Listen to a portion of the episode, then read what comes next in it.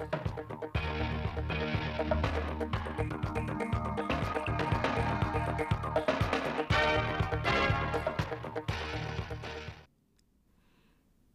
quý vị và các bạn. Đến với bản tin thời sự thứ ba ngày 18 tháng 4 năm 2023 của Đài Phát thanh truyền hình Thanh Hóa. Chương trình được thực hiện trực tiếp trên sóng FM tần số 92,3 MHz.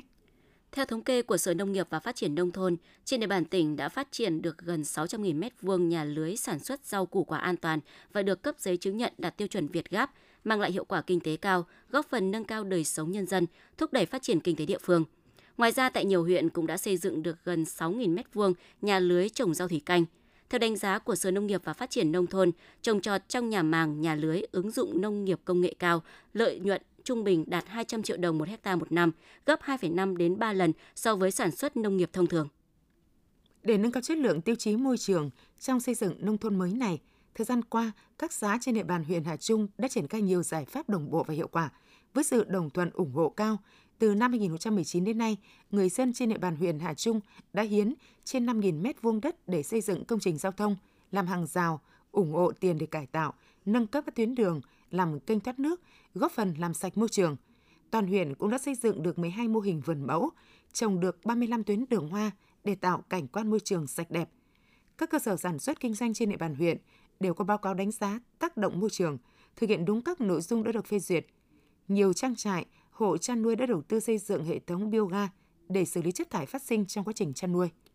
Với tinh thần mỗi phụ nữ trồng một cây xanh, mỗi cơ sở hội một công trình cây xanh, các cấp hội liên hiệp phụ nữ trong tỉnh đã tích cực ra quân trồng ươm giống hoa cây xanh để xây dựng tường rào xanh, hàng rào hoa, góp phần làm đẹp phố thôn, xây dựng nông thôn mới, đô thị văn minh. Tính từ đầu năm đến nay, các cấp hội đã trồng được hơn 140.000 cây xanh các loại, trong đó Hội Liên hiệp Phụ nữ tỉnh vận động hỗ trợ trồng 5.000 cây, các cấp hội trồng gần 35.000 cây bóng mát, cây cảnh quan, gần 92.000 cây hoa, 300 km hàng rào xanh. Việc làm này nhằm nâng cao nhận thức, trách nhiệm của các cấp hội, cán bộ hội viên phụ nữ đối với công tác trồng cây xanh, bảo vệ môi trường sinh thái, góp phần mang lại môi trường sống trong lành cho nhân dân và cùng cả nước đến năm 2025, trồng được 1 tỷ cây xanh theo sáng kiến của Thủ tướng Chính phủ. Từ năm 2021 đến nay, ngành y tế Thanh Hóa đã đánh dấu sự phát triển vượt bậc trong lĩnh vực khám chữa bệnh.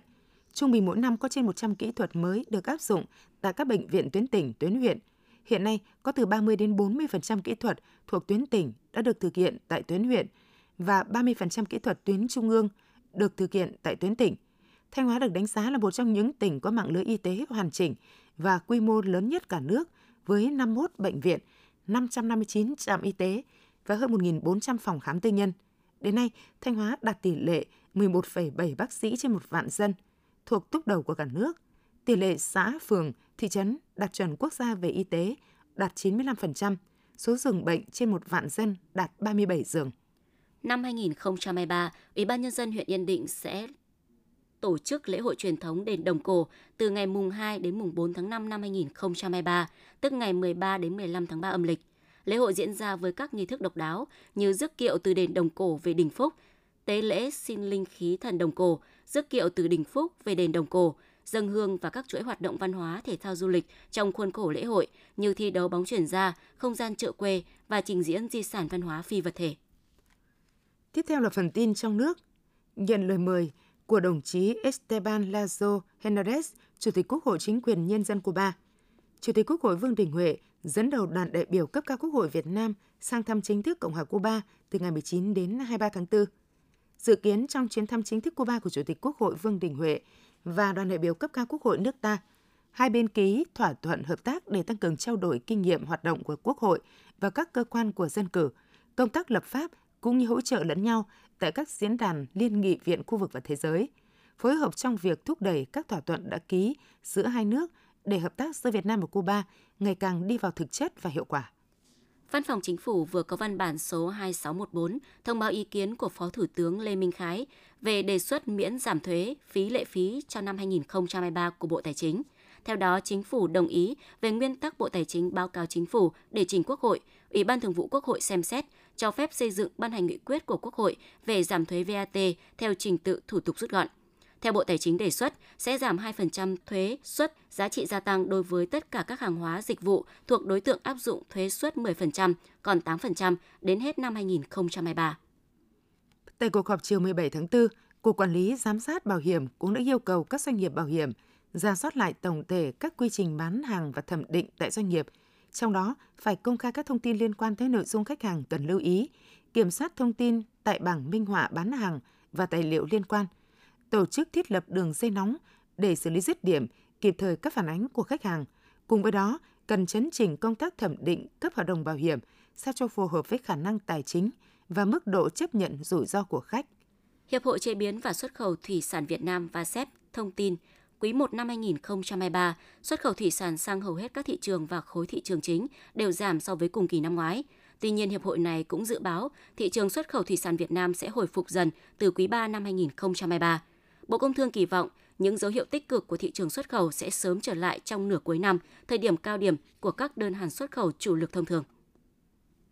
Hôm nay ngày 18 tháng 4 là ngày Người Khuyết tật Việt Nam. Hiện cả nước có khoảng trên 7 triệu người khuyết tật, chiếm 7,06% dân số từ 2 tuổi trở lên.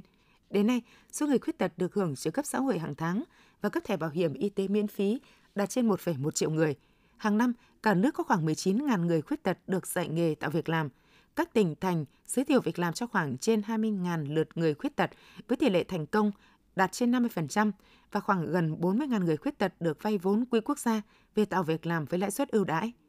Việt Nam nằm trong top đầu khu vực Đông Nam Á về vi phạm bản quyền trực tuyến, thách thức sự phát triển của ngành công nghiệp sáng tạo và công bằng xã hội.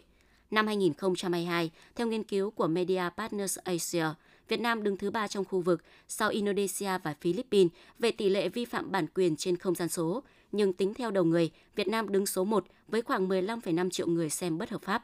Vi phạm bản quyền diễn ra với nhiều hình thức khác nhau và trên mọi nội dung, từ tải nhạc bất hợp pháp, xem phim trên web phim lậu cho đến sử dụng hình ảnh chưa được sự đồng ý. Cùng với sự phát triển nhanh chóng của các nền tảng trên môi trường số, việc bảo vệ tác phẩm gốc khỏi bị sao chép hoặc sử dụng sai mục đích trên mạng Internet ngày càng trở nên phức tạp.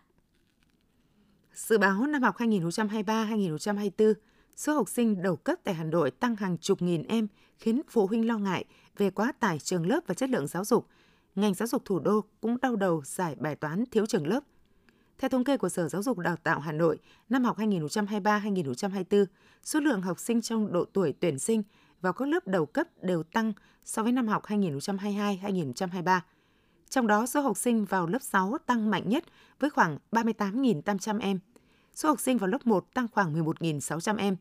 Tình trạng gia tăng diễn ra cục bộ ở những địa bàn đông dân cư, nơi có nhiều khu đô thị hoặc khu công nghiệp.